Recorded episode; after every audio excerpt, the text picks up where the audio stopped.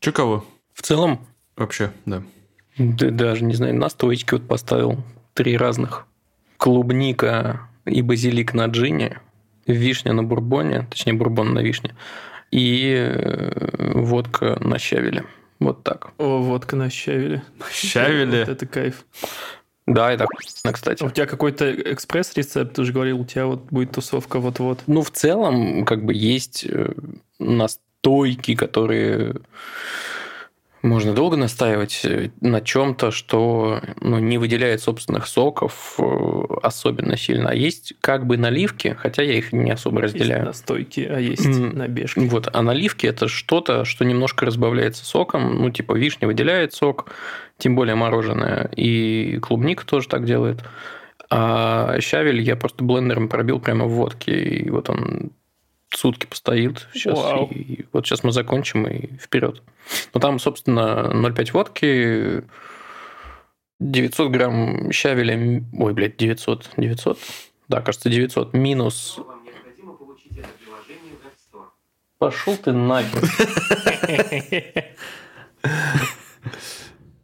Ты что-то устал. Сири, Стоп. Он у тебя еще и мужским голосом разговаривает. Да. А, Вот. И туда еще 100 грамм сахара и грамм 10-15 лимонного сока и вперед. Нифига себе. Вот Ну, такие Хер приколы. Звучит любопытно. Блин, Может быть, я бы даже А попробовал. какая консистенция, если, мне кажется, щавеля 900 граммов, это ну, довольно дохерище. Так не, но это как- жижа сейчас, но потом Он, ты ее наверное, процежу через, да? кофейный, через кофейный фильтр или там через марлю. Блин, я представил э, смузи щавельный с водкой. Просто С водкой. вау! Да. Да! Да я вам сейчас покажу, как это выглядит. Вот смотрите. Вот я уже показываю. Вот буквально. Пынь, пынь, пынь. Хоть это подкаст, но мы все равно ничего не видим. Наша любимая рубрика э, э, «Озвучиваем картинки». Ну, я вам кинул в чат. Блин.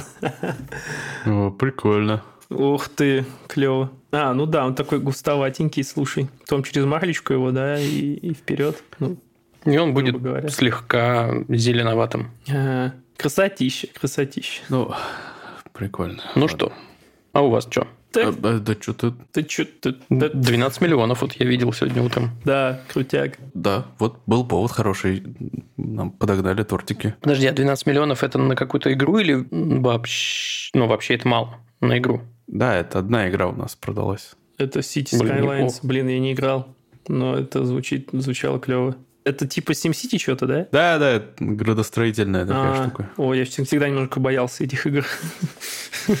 Ну, типа, о, это сложно. Но, но это прикольно, да.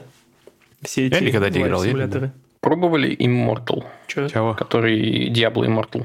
Ой, да, чуть-чуть. И чё как? Че? Ну, хер знает. э, Сюжетку пройти можно, по-моему. Я так и не прошел, правда. Что-то я как-то... Я что-то это поставил ее через пень-колоду на мобилу, поиграл минут пять, а потом что-то меня отвлекло, и с тех пор...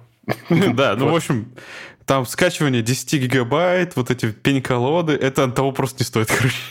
Вот Что да. это? Это Blizzard и, и родствует со своими батлнетами всякими какими-то? Не сами Blizzard, это NetEase. А, это какая-то это с партнерской Мобилка студией же. делает. А, Мобилка. понятно. Но, кстати, она же не только мобилка, ее можно и поставить и на ПК вроде бы.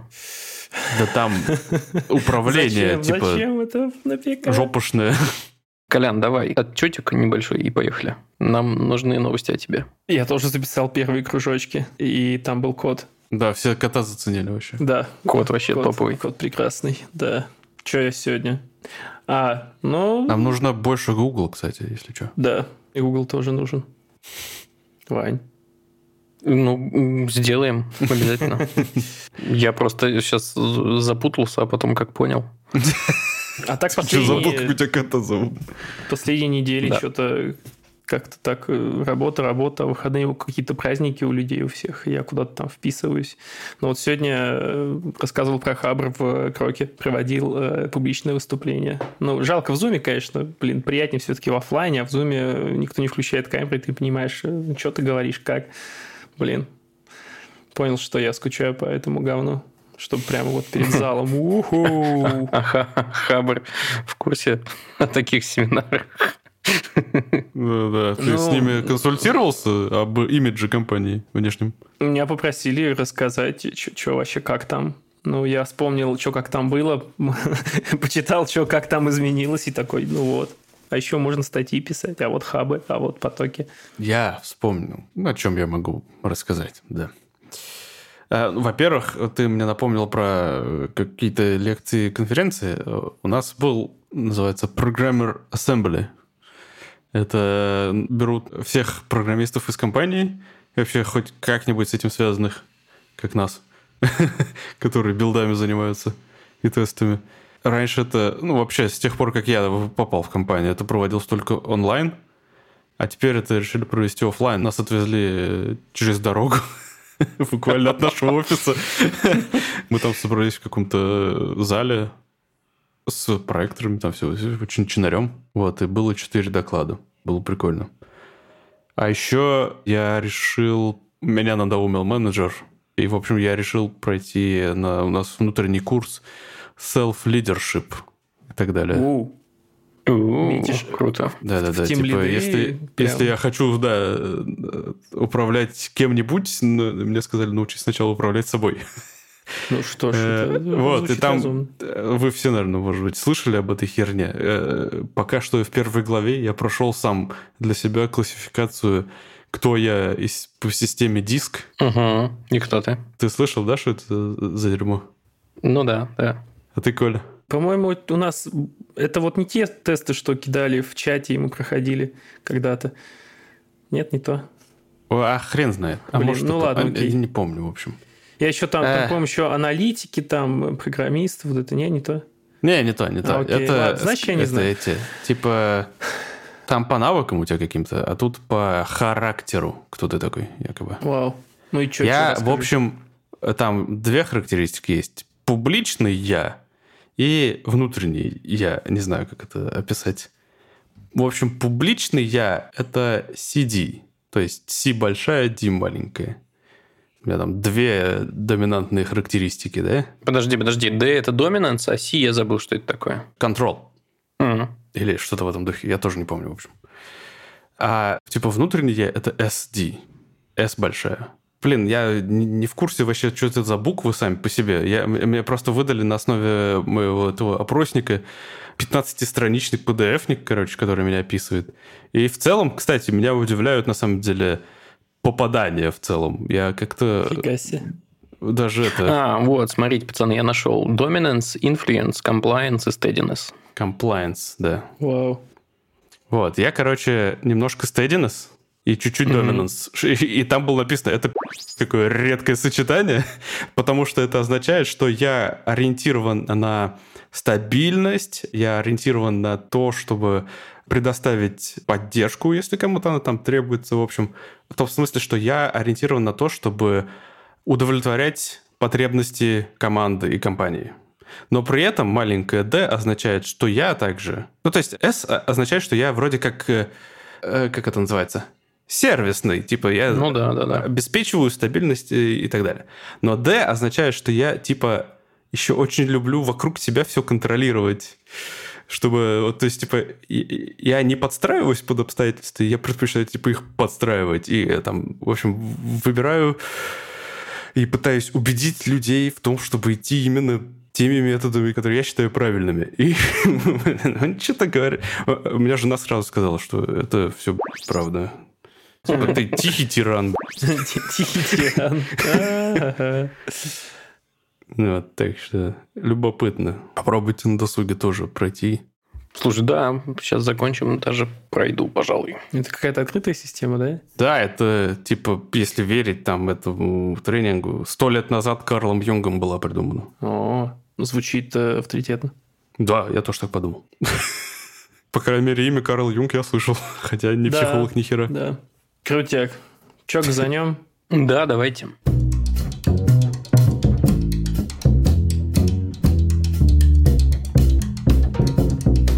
Привет, мальчики и девочки. Это подкаст Хоба, выпуск номер 79. Нас вообще-то всего шестеро в этой команде, но сегодня нас трое. Меня зовут Баня, например. Я Коля. Я Адель. Да, и вот мы э, раз в недельку так собираемся, обсуждаем всякие интересные новости. Стараемся, наверное, делать уклон в айтишку, но всякое бывает. Не знаем, что наши звукорежиссеры в итоге оставят из предварительного трепа, но, возможно, вы узнаете об оценке личности по системе диск.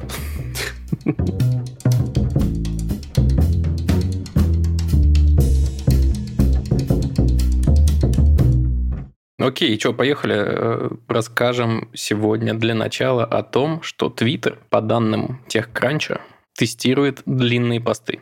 И мне лично кажется, что это какая-то хуйня. Потому что, ну, как бы, Твиттер – это короткие сообщения. Они должны быть длиной 140 символов. Хорошо, сейчас уже 280, насколько я помню. Но хотя бы так. Но, блин, лонгриды на Твиттере, они как бы объясняют, зачем они это сделали. И я их даже понимаю. Будь я продукт оунером в Твиттере, наверное, я бы в какой-то момент об этом задумался, потому что ну, у людей периодически возникает потребность выразить какую-то длинную мысль, которую в 280 символов не уместить. И тогда они идут на какой-то другой сервис, на какой-нибудь там медиум, оставляют ссылки на медиум, ты уходишь из их экосистемы и как бы грустненько от этого Твиттеру. Чтобы этого не происходило, вот вам якобы скоро новые длинные посты. Но мне почему-то прямо не нравится. Мне кажется, что это вот вообще не в ДНК Твиттера. Что думаете, пацаны? У меня есть что сказать, потому что это зависит от реализации. Если реализация будет такая, как в Телеграме с этим э, там Quick View или как он там называется, где статьи клево парсятся под дизайн... А, Телеграф это, кажется, назывался. Телеграф и Instant View, по-моему, как так. Instant View, да. Где те же самые сторонние посты как-то клевенько парсились и так под дизайн Telegram, вернее, адаптировались. Вот, если тут будет то же самое, я не против. Ну, может быть и так. Вы вообще, кстати, Твиттером пользуетесь? Э, да. Ну, вот так, чтобы писать. Нет.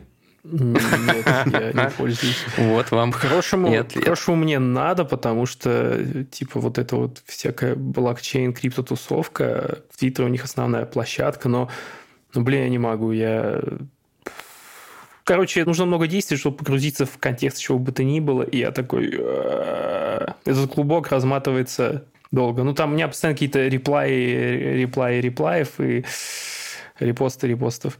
Вот это меня тоже немножко кумарит. Как бы там очень сложно добраться до какого-то исходного поста. Вот эти реплаи на реплаи меня тоже раздражают. Мне кажется, я уже лет пять особо Твиттером не пользуюсь. Хотя я помню момент, когда я писал статью на сайт cyberstyle.ru, который, кстати, возможно, все еще работает. Раньше я там работал лет 10 или даже больше назад. Вот, о том, что это за новая хуйня такая, этот ваш твиттер. Было забавно. Я думаю, это пост как-то didn't age well. Надо его, кстати, найти. archive.org, наверное, все помнит. Мне просто как раз вот эта фишка с э, тредами и реплами, она как раз больше всего, наверное, нравится, потому что, ну, вроде как... Не знаю, у меня это обычно происходит так, что я такой вижу какой-то твит от чувака, на которого подписан, он вообще ни хера никакого смысла в себе не несет, просто отдельный набор слов, как будто бы. Но ты нажимаешь на него, и там весь тред разворачивается, грубо говоря, и ты такой, оп, а, понятно, там какой-то дебил опять не прав. И он решил ему доказать, что он не прав. Не, ну это интернет, понятно, что там постоянно кто-то не прав. Ну, короче, фиг знает. Я не знаю даже, что здесь особенно обсуждать. Я просто за это зацепился и понял, что меня это сильно триггернуло. И такой, нет, это будет больше не Твиттер, так не должно быть. И вот решил вам принести. Э, так что, Ребзя, те, кто нас слушает, заходите в чат э, в Телеграме и расскажите, что вы думаете, и пользуетесь ли вы Твиттером. А мы дальше поедем, наверное. Я, короче, этот... Мажор. Временно, временно привилегированный, да. У меня э, синяя звездочка в Телеграме. Не в смысле э, я подтвердил свою личность, а в смысле я купил Телеграм премиум. И это дает несколько прикольных штук, но в основном это, конечно, какая-то мутатень. Типа там дополнительные анимированные смайлики, доступные только мне. На кой хрен они мне нужны? Все равно я пользуюсь самыми всратыми стикерами, которые есть. А стандартные, ну, это уныло же. Сейчас запахло WhatsApp прям сильно. Да, да, да, есть немного. Они такие, знаете, слишком вылизанные и... Ну, короче, уровень приколов в этих стикерах, он такой не глубокий, не высокий. Я люблю пожестче. Вот. Что там еще есть? Там есть э, видеоаватарка. Ну, наверное, я ее запишу. Как-нибудь смешно. Но вообще это, конечно, тоже фигня. Из действительно полезного кому-нибудь. Там есть возможность грузить файлы объемом до 4 гигабайт. Отсутствие ограничения на загрузку и скачивание файлов. Вот это довольно прикольно. Я прям заметил, э, что-то я большое загружал и выкачивал недавно за последние два дня. И прям вжух вообще. Просто, ну вот дома особенно заметно, потому что у меня дома гигабит, и это прямо, ну, нигде нет никаких бутылочных горлышек. Ну и самая, наверное, растиражированная история – это перевод аудиосообщений в текст. это занятно. Мы сегодня, кстати, с нашим слушателем э, Антоном Ермолаевым, совместительству моим коллегой, Антон, привет, потестили длинное аудиосообщение на 28 минут, и телега мне такая говорит, сорян, я так не могу. Пятиминутные сообщения мы попробовали с нашим слушателем Крахоротом в чате подкаста, но он говорил достаточно тихо для того, чтобы телега сказала, а я здесь вообще голос не слышу. Хотя вот с точки зрения человека там все прекрасно различимо, нет проблем вообще. Но в целом должен сказать, что это работает. Конечно, там нет никаких э, знаков препинания, окончания иногда съедаются, и все, в общем, не идеально, но это вполне прикольная штучка. Рядом, короче, с сообщениями э, со звуком появляется такая еще кнопулечка со стрелкой вправо. Ты ее нажимаешь, он такой и делает тебе текст. И дальше его можно свернуть или развернуть. Вот. Будете ли вы премиум юзерами? Пацаны? Так как Для меня не... нет ни одной причины. Мне нравится, что там теперь можно закреплять не 5, а 10 чатов. Мне иногда этого не хватало раньше, но сейчас уже норм. Я как-то разгребся. О, кстати, во, фишка, которой мне не хватало. Я в какой-то момент по работе уперся в то, что в одну папку нельзя сложить больше 100 чатов. И мне пришлось завести вторую рабочую папку. И это немножко раздражало, пока я не понял, что вот э, одна папка будет приоритетной, вторая менее приоритетной. И это работало, но теперь с премиумом у меня есть возможность э, закинуть в папку 200 чатов. Вот, кстати, интересно. Допустим, я премиум-юзер закинул в папку 150 чатов. Потом отписался от премиума, и что будет? Оно вывалит мне все эти чаты или нет? Как бы вы сделали? Будьте вы Дуровым. Распилил бы еще одну папку. Ну, это, наверное, можно сделать. Или нельзя удаленно создавать папки еще? Блин, не знаю. Там же есть э, по умолчанию папка all со всеми. Вот, наверное, все туда раскидайте, все. Ну, типа излишек автоматически раскидается а, туда? А, ну да, есть же папка общая, да. Ну, такое. Вообще некрасиво. Это не по-людски, да. Ну, было бы короче, еще более не по-людски, если бы, короче, эти папки закрылись, стали серенькими, и теперь все чаты, которые там внутри, теперь недоступны. Please uh, pay to reactivate. Да, да. Это вообще раковая практика, не надо так. Я думаю, что я попробую, знаете почему? Потому что 299 рублей через премиум бота, так называемого, это что-то дороговато. Даже для того, чтобы грузить 4 гигабайтные файлы, и вот это все, и расшифровывать сообщения, это, конечно, здорово, но как-то дороговато. А если не через бота, так вообще 500. Это, это странная тема. Вот это вот ценообразование какое-то непонятное вообще. Тут э, Дуров обмолвился, кажется, о том, что для того, чтобы Telegram вышел на окупаемость и начал получать прибыль с этих подписок, достаточно там, чтобы в районе там, 3% э, пользователей подписались на премиум. И так как вместе с релизом премиума они отчитались о том, что у них уже 700 миллионов активных пользователей, при помощи нехитрой математики можно выяснить, например, что, скажем так, ежемесячные, видимо, затраты Телеграма составляют порядка 105 миллионов долларов. Потому что 3% это 21 миллион человек я что-то не особо верю, на самом деле, что у них получится набрать 21 миллион подписчиков. Как-то до хера. Ну, как-то да. Хотя, честно говоря, вот если я сейчас открою Telegram и перейду в раздел All Chats, то, в принципе, листаешь такой книжечку записную, и нет-нет, до галочки-то стоят. Может, у тебя просто круг общения мажорный. Ну, может быть и так. Если у меня хоть кто-нибудь в списке контактов. Ну, я. Ну, ты-то понятно, ладно. А еще больше одного есть? А Лева. меня, а у меня, кстати, тебя и нету в списке контактов в телеге. А, контакты, господи. У меня никого нет, кстати. У меня тоже никого нет. Ой. Вообще, мне кажется, Быть что они ни хрена не наберут, пока не предложат э, что-то что-то прям новое принципиально, что будет доступно только в премиуме, потому что вот что сейчас они раздвигают как бы ограничения не строгие до почти их отсутствия, но это не очень стимул. А фича с расшифровкой сообщений, она ну, не тянет как на какую-то киллер-фичу, да. Не, ну опять же, как бы хотите расшифровывать сообщения, вот вам лайфхак, добавляйте бота в Voice, и будет вам счастье. Ну вот, да. Мне кажется, им нужно копать в сторону каких-то маркетинговых инструментов э, SMM-ных, какие-то делать фишки для тех, кто с помощью телеги э, мутит бизнесы. И вот, вот с этими пакетами продавать бонусную подписку. Да, этом- Знаете, что бы я делал? Я бы на их месте сделал не индивидуальную подписку, а оплату особых фич для всяких чатов и каналов. Вот это было бы круто. Потому что обычно канал это не просто канал, а он, ну, типа, начало какого-то бизнеса или представительство какого-то бизнеса. Ну, блин, там можно было бы сделать массу классных вещей. какую-нибудь там клевую статистику, какие-нибудь э, трекинги, доступ к какой-нибудь аудитории, не знаю. Начать можно с этого. Там придумать можно миллион штук. Мгм. Они, очевидно, хотят просто на всех стульях усидеть, чтобы бесплатные пользователи на вилы их не подняли. Блин, ну, наверное, наверное. Ладно, как бы поживем увидим. Мне кажется, что они будут докидывать фичи все-таки в эту подписку. Возможно, они введут, ну, типа, разные подписки. А там посмотрим. Пока кажется, что это довольно нелепо и вообще не нужно. Еще я за мессенджеры не платил. Хотя я помню времена, когда надо было в WhatsApp типа 50 рублей, что ли, что-то закинуть, чтобы... Это в самом, самом начале еще WhatsApp.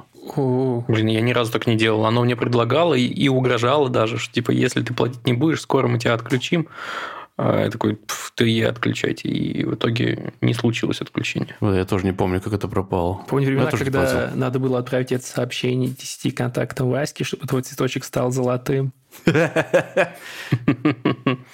Ну, кстати, знаете, что я помню? Я помню платные услуги в скайпе. Можно же было скайп оплачивать за какие-то дополнительные фишечки. Ну ты... Там звонки пла- на- Потому что ты звонил на физические телефоны. да, всякие стационарные. А, Вот точно, это да. точно, точно, точно. Я даже пользовался этим в момент, когда роуминг был еще какой-то невероятно дорогой.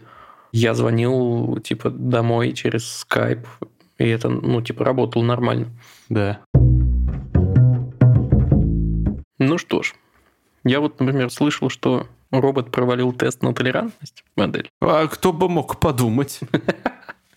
Интересно, на какой выборке его обучали? Да, есть ответ. Новость звучит так, что робот провалил тест на толерантность и оказался сексистом и расистом.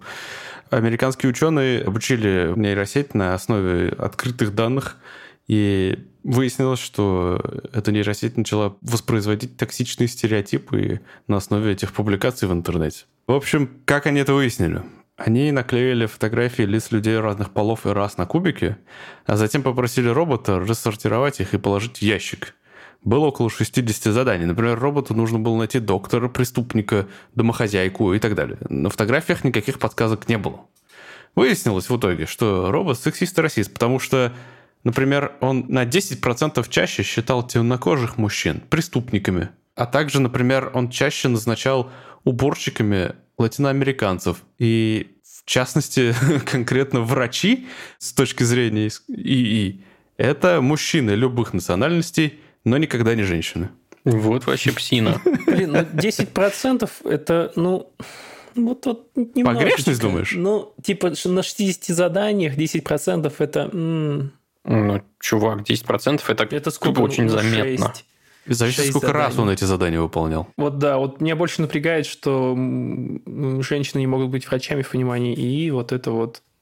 Ух. Ну, 10% это, мне кажется, маловато на, на такой выборке. Это просто несколько каких-то случайных совпадений, может быть. Какие-то другие факторы повлияли, и вот так вот сместилось. Но занятно, занятно. Да, там, например, соавтор Вики Зенг приводил, например, примеры, к чему ты можешь обернуться из разряда, что какой-нибудь домашний робот может там принести ребенку куклу типа с белой кожей, если ребенок попросит о красивой кукле. Я не знаю, на, на чем уже нужны эти фантазии. В общем-то, мне даже интересно, что они пытались выяснить этим исследованием. Ну, мне кажется, они ровно ради этого эксперимент и, и проводили. Типа изначально, окей, допустим, изначально мы ставим задачу. Рассортируй э, вот этих рандомных людей э, с разнообразным цветом кожи, пола и всего такого, прическами там и так далее – по каким-то категориям, которые мы тебе предложим. И ну, просто интересно, что он сделает. И вот оказалось вот, вот так. А в любом случае, это все зависит от, во-первых, э, выборки, на которой обучался этот э, чудовищный робот, и, вероятно, в наборе фотографий, которые там они использовали. В общем, я лично считаю, что, ну окей, по крайней мере, если вы хотите обучить нейросеть, которая каким-то образом как-то, видимо, сортирует людей, я не знаю, или как-то им какие-то качества должны присваивать, или как-то их вообще оценивать. Вы должны, типа, трехкратное какое-то усердие или э, дотошность проявить в выборке данных, на которых вы обучаете эту сеть. Блин, пацаны, я все понял, э, зачем им это нужно было они захотели сделать идеального робота, который бы выиграл э, в интуицию. Есть такая игра, А-а-а. где у тебя стоит э, там, батарея людей. Ты должен э, угадать. И есть список каких-то там профессий или дел, которыми они занимаются. И вот ты должен угадать, кто из них кто. Угу. Вот, кстати, интересно было бы скормить этому роботу набор из какой-нибудь игры. Интересно, он угадал бы или нет. Мне нравится этот проект э, не как оценка ИИ и чего может ИИ, как оценка именно новостного фона, который превалирует в данный момент. То есть было бы очень круто, если бы они вот взяли какой-то массив данных, массив новостей, прогнали бы на нем, потом э, откатили бы нейросетку, взяли массив других новостей, не знаю, там были, например, новости либеральных источников, а тут э, новости консерваторов. На нем бы прогнали то же самое, а потом прогнали бы на третьем массиве с одной и той же нейросеткой в одной и той же итерации. Это бы позволило судить о том, в чем мы вообще живем. Возможно. А может, нет. Может быть, это, наоборот, все запутало бы. Ну, может, да, но если бы обработчик был один и тот же, э, ну, типа, непосредственно мы обучали, а возвращали бы нейросетку к версии до того, как она что-то узнала, то это было бы интересным материал сравнения. Ох, я не знаю, куда это все ведет. Скажем так, я считаю, что, ладно, подобные исследования кому-то могут показаться шуткой, но по факту они просто важны для того, чтобы про эти аспекты тоже не забывали, скажем так. Да, такое нужно поднимать. Да, на самом деле, потому что мне кажется, что рано или поздно сосуществовать с роботами нам придется, так или иначе. А у меня есть, на самом деле, офигенная история, блин. Я прям. В общем, чувак обратился в Нью-Йорк Пост, и Нью-Йорк Пост написал об этом статью, а сам он параллельно выпустил статью о том же самом, только своими словами, я ее прочитал. Там все проще и понятнее, но не менее интересно. Заключается эта статья в том, что он работал видеопродюсером в Google и проработал там три с половиной года. В итоге был уволен и он считает, что это произошло потому, что он каким-то образом насолил и не понравился членам секты, среди которой он работал. И эта секта, это Fellowship of Friends, это Содружество друзей, или Братство друзей, да? Если э, Толкина вспоминать. И ситуация была такая, что его, значит, порекомендовал Э, в Google, вот э, именно в этот отдел, они были более-менее сфокусированы на том, чтобы производить видеоконтент. Э, ну, он не уточняет, какой именно, но, очевидно, в Google может требоваться очень большое количество видеоконтента. И он был очень счастлив в этой работе, потому что, оказывается, в его профессии не так много мест, где можно зарабатывать такие большие деньги, как обычно предлагает Google. И ради этого он приехал в другую часть Калифорнии – все ради того, чтобы по ходу дела выяснить, что как-то вот он типа спрашивает одного коллегу, а откуда он? И они почему-то все называют одно и то же место, Регон Хаус, где-то на севере от Сакрамента, если вдруг кто-то разбирается в географии США. И он так спрашивает, и не один такой человек попался, а из 25 людей из его команды примерно 12. Все были оттуда, и это крошечный городок. Это было очень необычно. Кумовство какое-то. Да, э, вот, какая-то странная ситуация.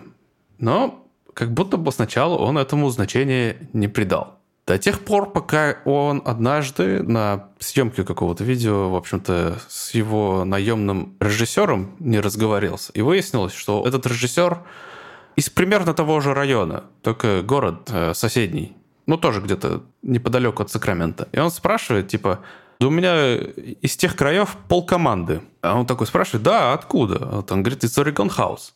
Он описывает просто, как э, этот режиссер мгновенно побледнел, он сказал, это не город, это культ. И начал рассказывать всю эту историю. Оказывается, что это база натуральная для просто какого-то сектантского культа под названием «Братство друзей». И, в общем-то, это натурально, вот все, как вы себе можете вот это в целом представить, да? Они заявляют, что у них сотни тысяч людей и огромное количество центров по всему миру. У них есть множество особняков в огромных, э, самых главных городах, типа Парижа, например. Они, в общем-то, э, заявляют о том, что их действительно довольно распространена. У них как бы пропагандируется высокая культура, и это заключается в том, что они Э, якобы изучают философию, искусство, э, смотрят балет, практикуются в скрипке и также работают э, на их собственном винограднике. Производят вино, разумеется. Каждый член этого культа обязан как минимум 10% всего своего дохода отсылать, значит, в бюджет культа. И так как там работают такие, скажем так, возвышенные люди, не знаю, ну, в общем, с хорошим достатком, я имею в виду, это приводит к тому, что у них сотни миллионов долларов дохода каждый год. На эти деньги лидер этого культа, Роберт Эрл Бертон, абсолютно не скрываясь, отправляется на вообще шопинг туры по миру, в которых он покупает на эти деньги предметы искусства, картины, мебель династии Минь, одежду, даже экзотических животных типа верблюдов. Я хотел сказать про картины, точнее, я хотел сказать, в общем, и вешает их где-нибудь у себя дома, но когда ты сказал про верблюдов, Надеюсь, он их не вешает, короче. Ну, не надо вешать верблюда, да. В общем,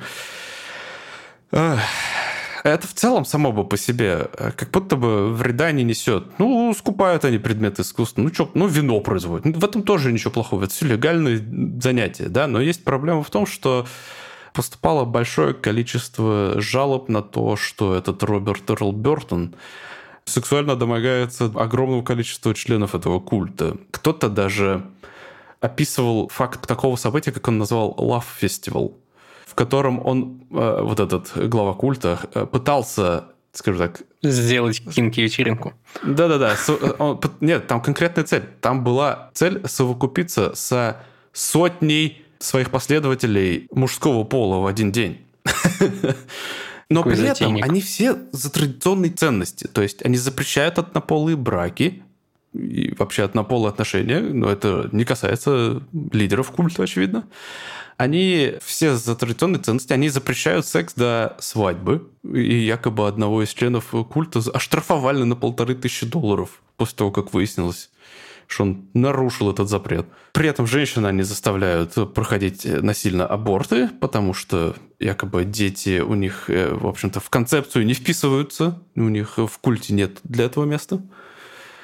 В общем, это дичь какая-то, если этому всему верить. И когда этот чувак решил об этом поговорить со своим другом, который его туда порекомендовал в Google. Во-первых, он к нему подошел с вопросом типа, я тут кое-что выяснил про некоторых своих коллег, и тут друг сказал такой, тихо, давай выйдем за пределы кампуса. Они поехали в какую-то забегаловку, и тут мистика какая-то, да, ну типа, ух, заговор какой-то. Э, в общем, выяснилось в том, что он тоже уже узнает об этом, давно уже об этом узнает. Сам он пытался сначала что-то с этим делать, но, как он утверждает, автор этой статьи, в общем, он выяснил, что щупальца этого культа э, простираются сильно выше по иерархической лестнице в Гугле. И, в общем, если об этом распространяться много, могут быть какие-то последствия вплоть до увольнения. И человек, э, автор этой статьи, это напугал, разумеется. Он не ожидал такого от своего друга. И он решил в целом, что, может быть, лучше действительно так и поступить и постараться просто поменьше с ними взаимодействовать. А как можно поменьше взаимодействовать с половиной своей команды? Да, и при этом еще, что твой главный непосредственный менеджер, который тобой э, заведует, тоже член культа. Ну, в общем, им это в любом случае, как он говорит, нелегко давалось. Это почти довело до... Это довело, вернее, до панической атаки. Он думал, что у него инфаркт. А, но потом случился ковид, и все начали работать удаленно, и ему практически не пришлось уже взаимодействовать с э, членами команды и этого культа. И как-то его попустило немножко, и в какой-то момент он даже вроде бы начал проходить процедуру э, сбора одобрения для того, чтобы претендовать на повышение. И вот уже в целом несколько человек его одобрил, и тут его внезапно приходит э, его менеджер и говорит, а ты уволен. Uh-huh. Собственно, пытается спросить, почему вроде ничего беды не предвещало, там вплоть дошло до э, такого абсурда, что пришли одобрения от остальных людей, которых э, он просил написать ему рекомендации, и сразу после этого его уволили. В общем, его и повысить успели, и уволили. Ну, в общем, он пошел с всей этой историей ситуации в суд, и сказал, что его уволили члены культа, потому что он не один из них. И вообще в целом в Google процветает вот это вот кумовство и продвижение сокультников своих.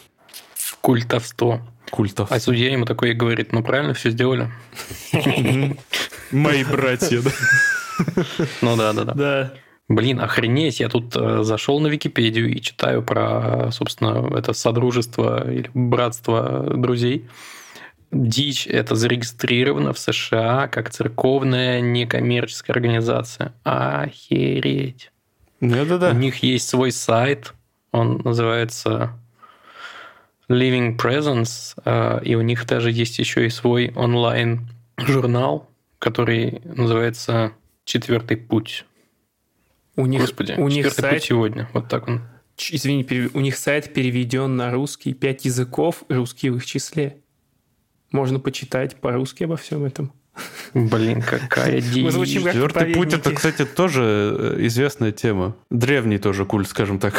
А это все замешано на каких-то разнообразных идеях, в том числе вот на этом четвертом пути и так далее, и на...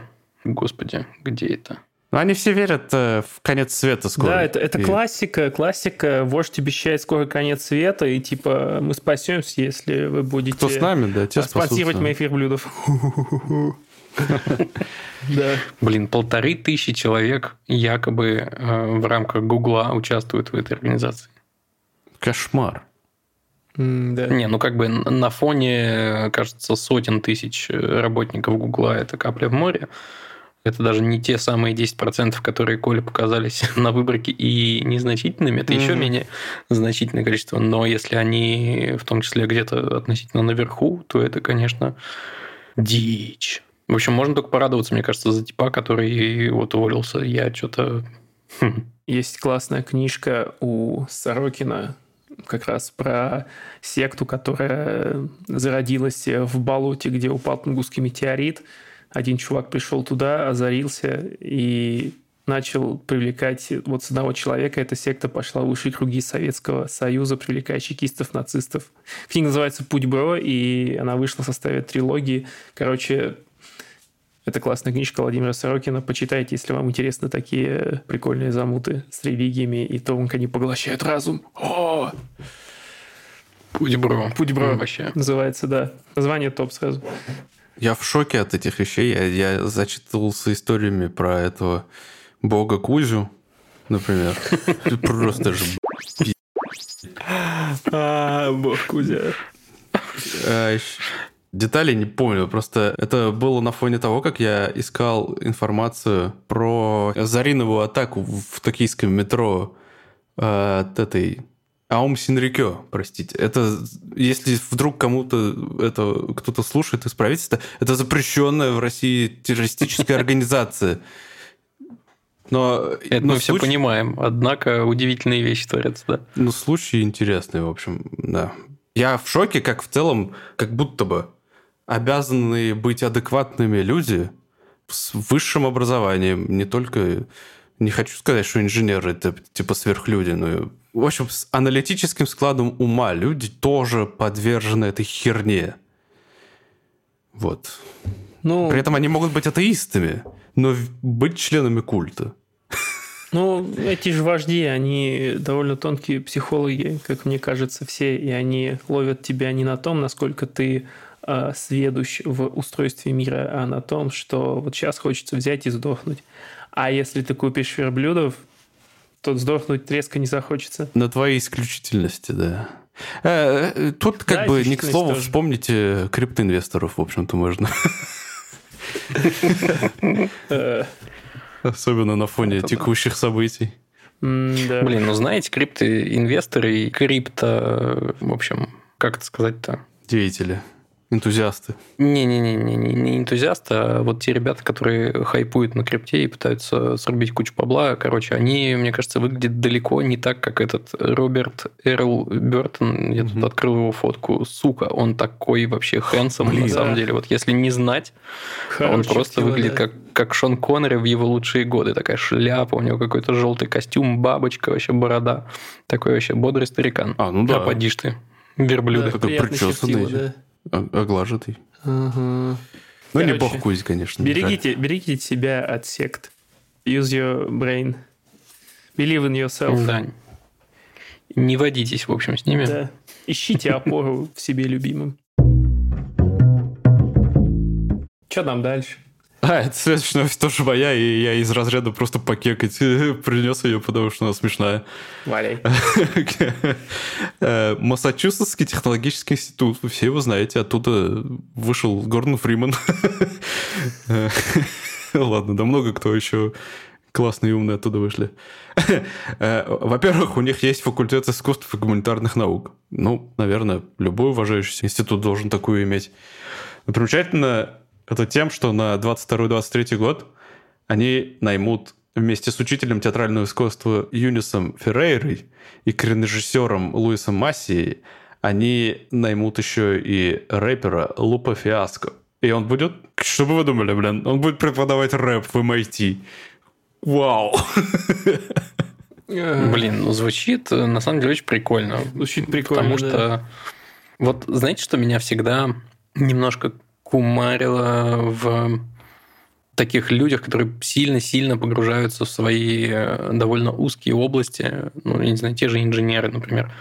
Все классно, но они как будто слегка-слегка э, вот э, не от мира сего. Не, не в плохом смысле, но мне кажется, это немножко им мешает доносить, если у них вообще возникает потребность в том, чтобы донести, доносить э, как-то вот эти знания и так далее. Поэтому Типа ну, не кругозора к не тому, хватает? что да не то, что кругозора, а как бы вовлеченность в культуру, что ли. Может быть, ее не, не так много. Ну, типа, весь мир для них, наверное, это и вот их узкая область. Короче, мне кажется, что это на пользу всем. И тем, кто будет посещать эти пары. Есть ли пары в MIT, интересно, так ли они называются? Возможно. И то, что они с помощью полученных знаний смогут делать. Ну, прикинь, какой-нибудь э, крутой инженер запишет рэпачок. Я легко могу в это поверить.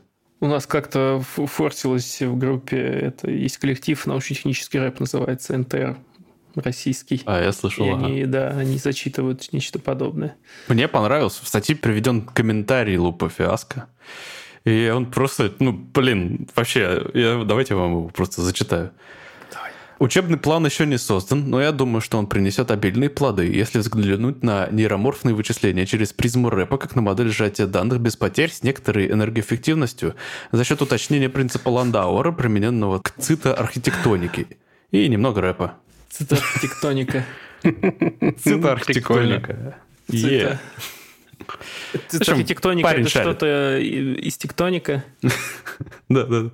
Окей. Ну, на самом деле, знаете, не все так просто с этим Лупа Фиаско. Он-то вырос, ну, род- и, очевидно, родился в семье африканского барабанщика, который был также инженером и преподавателем и владельцем школы карате. Инженером был. Прикиньте, Вау. все не так просто. Неплохо. Блин, ну после того, как я услышал э, факультет рэпа в MIT, э, Лупа Фиаско уже не кажется фиаско. Надеюсь, это не будет фиаско, братан. Да. Блин, а ты хотел э, кекнуть с его э, псевдонима, что ли? Чё? Нет, я только сейчас подумал, что его псевдоним совпадает с э, каким-то посылом новости потенциальным. Не, я вообще надеюсь, что это не будет ни в коем случае фиаско. А кекнуть я хотел просто с того, что на MIT есть факультет рэпа. Вот это да, это главный кек. Вот и все. А фиаско, фиаско, это... О, полиция каламбуров уже едет за вами. Не надо, я, я, я, не, я не нарочно. Да, окей. Я больше не буду. Че, двинем дальше? Продолжаем с селебами. Ой, я, я Тут- тоже это читал. Да, тут э, Виталик Бутерин, который создатель эфириума, э, разобрал свой рюкзак и написал об этом простынку с фотографиями. В общем, он считает себя digital номадом, поэтому Виталик таскает э, с собой, обычно ездит с рюкзаком в 40 литров. И в его блоге, который, кстати, интересный, я его, наверное, почитаю побольше, вот в этом блоге вышел разбор того, что у него есть с собой, и также несколько интересных советов для тех, кто придерживается такого же образа жизни. А, Я сразу ворнул с бритвы, которая длиной 5 сантиметров, шириной 2,5 и заряжается через USB. Это, это просто капец. Гаджет с Алиэкспресса. У него есть тут фотки, которые его показывают. А так у него, что, он носит э, одежду Uniqlo, которая, как мы знаем, практичная, клевая, это не реклама. Он предпочитает э, наслаивать на себя одежду в разной температуре. У него даже есть таблица, что вот в плюс 20 у тебя футболка, там в 13 футболка и и пуловер, а в 7 у тебя футболка-куртка, а в 0 у тебя футболка, куртка и пуловер. Даже есть специальная таблица, как три вещи могут покрыть любую погоду. Блин, ну топчик вообще. Плюс есть фотки всяких подставочек клевых и под ноутбуки, а, немножко инфы о его аптечке и смешные носки и перчатки. Также там есть ссылка на, я посмотрел, клевый сабреддит э, OneBack, где тоже можно почитать э, и вдохновиться на сборку какого-то своего Digital Nomad э, рюкзачка. Больше всего, конечно, я вперся с бритвы в 5 сантиметров. Я, вот, я не понял, а почему ему, не знаю, не одноразовые хотя бы, ну, почему, не электрической бритвой он не пользуется? Э, В смысле? Ну, потому что ее придется почему заменять, там кассеты покупать и все такое. А так воткнул А в USB Type-C. Ну, не она очень долговечная, там ножи намного более остры. Да, одноразовые бритвы, их, мне кажется, проще найти место, чтобы зарядить такую бритву, чем менять одноразовые. Одноразовые бритвы шлак. Блин, занятная, кстати, штучка. бородатый, она, я никогда она не пользовался небольшая. Я вот думаю, что я бы попробовал на своей лысине. Я купил опасную бритву. Прям, которая, знаешь, такая вот это открывается, как нож. Да, да. А, Да-да-да. черт. Это, это крутая штука. Да, ей очень неудобно пользоваться. Если кто-то думает э, взять ее, не надо. Вы прям по-любому будете резаться. Ты, Еще там. ты порезался, короче, да? Да многократно. Подожди, а, а что ты брил на себе? Ну, вот ты неприличные вопросы задаешь какие. Ну, хорошо. Нет, я линию бороды А, выбривал, чтобы она типа четкая была. Ага, понятненько. А что у вас в рюкзачках? Давайте разгоним.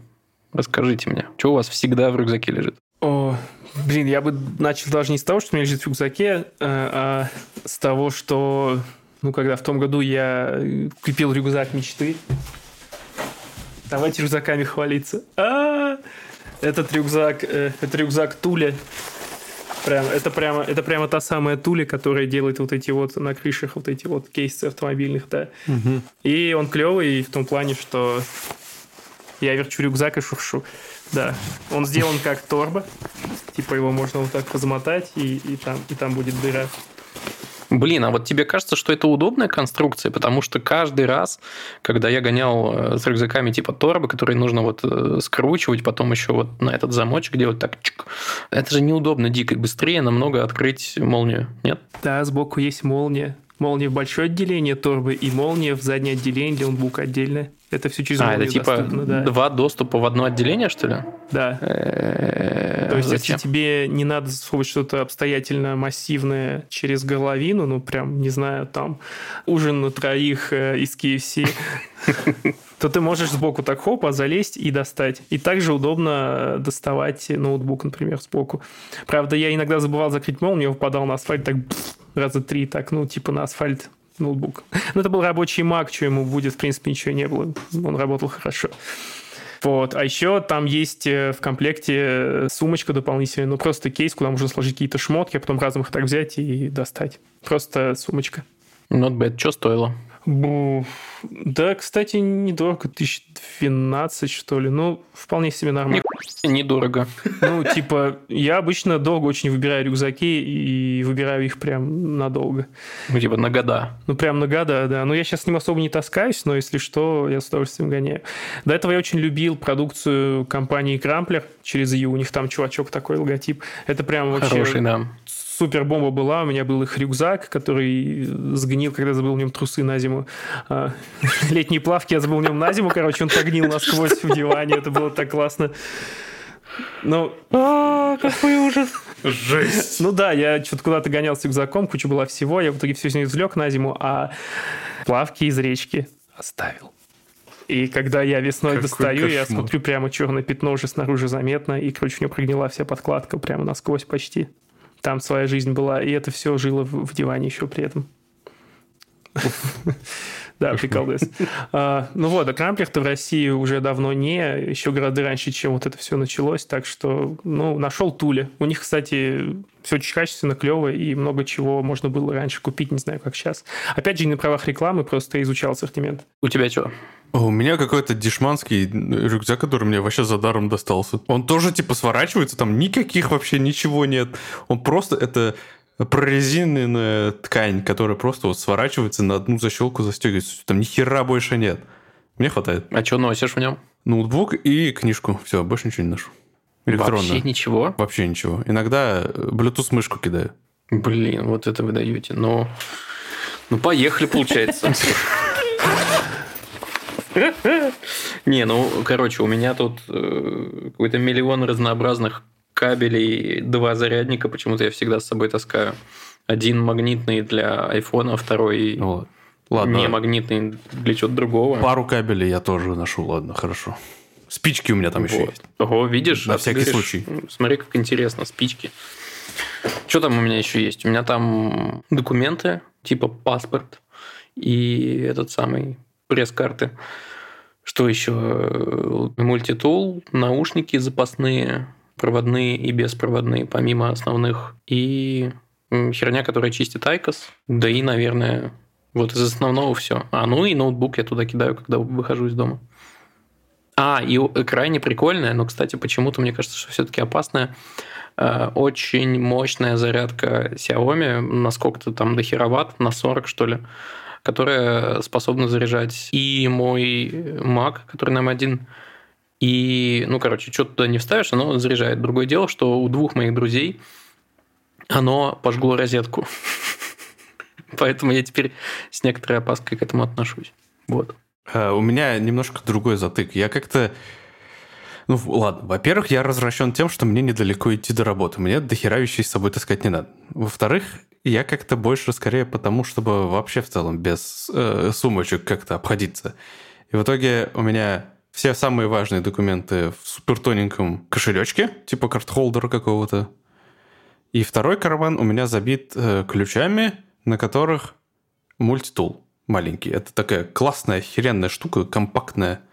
Это такая металлическая просто такая штука, которая, ну, типа полоска металла, да, и в ней там Нужные вырезы. Не знаю, типа штук 15, ага. короче, углов, каждый из которых это какой-то ну, инструмент. Штуки, и да. мне этого всего хватает. Там есть отвертка. О, это, это, это прикольная штука, очень это Толстая такая штука, это как это Которые от объемные, да. Это да. не визитка нож, вот эти, которые гнутся от ветра, а прям солидный кусок металла. И еще там есть э, тоже, на удивление, часто пользовался. Одна сторона выполнена в виде гвоздодера, короче. И очень удобно им всякое дерьмо поддевать и коробки открывать. Крутяк. Я за то, чтобы как можно меньше дерьма с собой таскать. У меня, кроме базовых вещей, типа там э, кошелька документов, э, валяется еще в рюкзаке сокс. Сокс? Ну, сокс, сокс, да, сокс. Такой трушный сокс из... Э... Нам необходимо для некоторой части аудитории сейчас объяснить, что такое Короче, сокс. это мешочек... Например, для меня. Это мешочек, кажется, набитый крупой, сделанный из либо из связанной какой-то ткани, просто связанной, либо трушный сокс, как у меня, сделан как футбольный мяч из пятиугольных кусочков ткани. И он набит э, неплотненько какой-то там э, крупой или наполнителем, типа горохом. Ну, типа да, горохом там каким-то. в стародавние времена люди кидали его с ноги на ногу и, пере- короче, пасовали и выделывались как могли, чтобы эта штука не падала на землю. Я до сих пор, может, смогу закинуть его с носка, например, э, между лопаток. Давно не пробовал. Такие дела. А еще это экстренный рацион питания, видимо. Но я сомневаюсь, что то, что внутри можно есть. Но э, товарищи, которые делали это сами, они, да, забивали это обычно какой-то крупой, гречкой там. Короче, вывернули рюкзачки, и давайте завернем их обратно, перейдем к тому, что у нас там осталось. Яндекс открыл разработчикам доступ к своим тестам для проверки технических навыков. Можно зайти Новость одной строкой. можно... Нет, я открываю портал, чтобы сказать еще что-нибудь умное. Можно зайти на портал Яндекса и пройти тесты на свой уровень крутости, если вы бэкэндер, разработчик интерфейсов или мобильный разработчик. Это задание, которое используется реально в собеседованиях, и после этого, короче, можно ставить свои данные, Яндекс э, может, если удовлетвориться результатами, прибегнуть к тебе и сказать, все, чувак, пошли в Яндекс работать. Я сам не проходил, потому что, ну, я, я срублюсь на самом начале, как далекий от этого человек, но было бы интересно, конечно, посмотреть. Это выглядит забавно, потому что это не просто там тесты какие-то или еще что-нибудь. Не, у них тут схема даже есть. Сначала надо заявку подать, чтобы они тебе, рассмотрели эту заявку, прислали отборочный тест на платформе. Там будет несколько задач, которые надо будет решить в зависимости от ваших навыков, и они типа займут 3-5 часов. Потом будет второй этап, на котором тебе назначат онлайн-встречу. И со специалистами, видимо, на этой онлайн-встрече тебе будет дан час на решение технических задач, которые они на собеседование дают кандидатам. Через три дня они вернутся с результатами и предложат, возможно, если ты хорошо себя показал, еще третий этап. И на нем уже будут задачи по проектированию высокоуровневой архитектуры и так далее. А что прикольно, я наврал немножко. Хм. Тут пишут в вопросах-ответах, что эта диагностика не имеет отношения к найму, но если вы хотите прийти к нам в течение полугода, то мы можем зачесть прохождение как э, часть технического собеседования. Ребята, я не верю, что это не имеет отношения к найму. Ну вы что, это все Ну, сделано конечно. для HR-задач. Это завернуто в обертку, типа, проверь себя, но, извините, когда Ну, мне кажется, да. с- сюда включается какой-то человеческий чуваков. фактор, тебя будут про- проверять, если что, типа, преподаватель, заместитель директора отделения компьютерных наук ШАДа, Вау. Сотрудник Яндекса с 13-летним стажем там, и, и другие э, подобного уровня ребята будут подключаться, ну, come on. Ну, конечно, это для найма. Тем более сейчас, э, в нынешней непростой ситуации, ого-го, как нужны специалисты. Да. Да, мне Мгм. кажется, это будет э, многоэтапная какая-то проверка, большую часть от всей на ранних этапах каких-то звездных чуваков. Может, они доберутся до специалистов уровня тех, кто на этой странице. Да, а еще они, да, в заявке своей, которые требуют от тебя заполнить, они просят тебя представить твой имейл и способ связи, типа телефона или телеграмма. Конечно же, они не будут этим пользоваться в своих собственных интересах. Ну, конечно. Да не, пусть пользуются, как бы нет проблем, мне кажется, это прикольный расклад. Но э, зачем говорить, что это не, не имеет отношения к найму? Вот что я не Это понимаю. да. Особенно, когда ты нанимаешь э, ребят, которые очень-очень сильно способны критически мыслить. Как бы, come on. В общем, если вдруг кто-то из наших слушателей уже пробовал такую штуку, расскажите, интересно вообще, как это проходит. Заходите в чат. Э, Может, мы не правы, может, там... Хотя, не, скепсис мой только в отношении того, что это завернуто в другую обертку, а по факту, ну, норм тема. Вот, в общем, Да. расскажите, что там как. Пока что, пока Какие что бэкэндеры, э, разработчики интерфейсов и мобильные разработчики поддерживаются. Если вы кто-то из них, go. И аналитики, еще. Аналитики. О, Да. странно, в начале страницы в списке не указано это. Ну ладно. А там в конце у тебя форма, где ты рассказываешь, кто ты есть, и среди специализаций Ах, есть нифига э, себе. бэкэндер, Ай-яй-яй. э, интерфейсщик, э, разработчик мобильных app ов и аналитик. А на Windows только 3 из 4. Мне кажется, Адель, нужно переходить к нашей регулярной рубрике. А пока ты там расчехляешь все Boosty, Patreon ы и так далее, я залезу в тапки льва и скажу, что если вы тот человек, который провел с нами, кажется, около часа в этот раз, э, сдюжил и так далее, значит, вам точно необходимо поставить нам оценочку, пальцы там вверх, 5 звездочек, все дела, э, если вы этого еще не делали, и расскажите про подкаст э, своим корешам. Ну что, ты расчехлил? Да, э, суть в том, что э, если вы вдруг не в курсе, у нас есть способы поддержать нас. Э, у нас есть странички на Патреоне и на Boosty. Собственно, если у вас есть карта зарубежного банка, может быть, э, вам предпочтительнее, конечно, Patreon, но э, в любых других случаях есть Boosty. Мы не можем, наверное, многого предложить за подписку, но как минимум мы можем предложить вам слушать подкаст наш по пятницам вместо понедельника. Еще есть э, доступ в э, суперэксклюзивный чат Хоба Prime для подписчиков на Boosty, где мы вообще супер классно, прям можете, не знаю, совет у нас спросить или э, поддержки попросить, а мы не откажем. Да, у нас там буквально недавно был целый коллективный сеанс психологической помощи и, и подбадривания. Мне кажется, получилось неплохо. Да, в общем, я тоже доволен нами. Э, Вот. А пока что в качестве доброй традиции я просто каждый выпуск стараюсь зачитывать каждого нашего подписчика вслух, просто ради благодарности. Но почему-то делаю это на время. Так что, так, начнем с Патреона. Большое спасибо. Сейлор Мун, Боровский Богдан, Фердас Муродов, Александр Лян, Константин Ульянов, Виспер, Элиан, Карина Дудка, Артем Шевченко, Артур Болицкий, Грачик, Дэн, Дмитрий Логинов, э, Евгения Давыдова, Максим Сафонов, Пермяк Соленый Уши, раньше был другой АК, Саволопостов, их обитатель. Вот, э, 12,5 секунд. Неплохо. Да, чтобы Аделю было все сложнее и сложнее, вы знаете, что делать.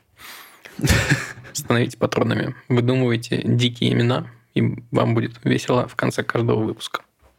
И да, я, я жаловался на то, что в бусте ники не помещаются. Я нашел способ, в общем, обойти это ограничение. Приходится экспортировать э, статистику в Excel и в Excel открывать. Короче, не стесняйтесь писать сложно сочиненные ники теперь. Вот. Я тут внезапно э, заглянул в Телеграм, и э, новость с пылу с жару.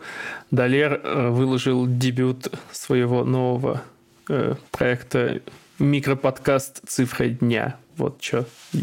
Это подкаст на 57 секунд, который монтирует сам Далер, и пишет ему все сам Далер. И, в общем, заходите, смотрите, слушайте. Вот сейчас все кончится, и мы посмотрим, послушаем. Ой, ну раз пошла такая пьянка, и в, в данном случае в буквальном смысле пьянка э, для самых-самых усидчивых, короче, э, мы тут с моим э, старым другом и новыми друзьями из бара Петров Васечка сделали такие пилот подкаста под названием «Заходит как-то в бар». Э, Его можно так и найти на всех платформах. Э, Кажется, получается неплохо. Будем выходить раз в две недели. Вот теперь точно пока. Пока. Пока.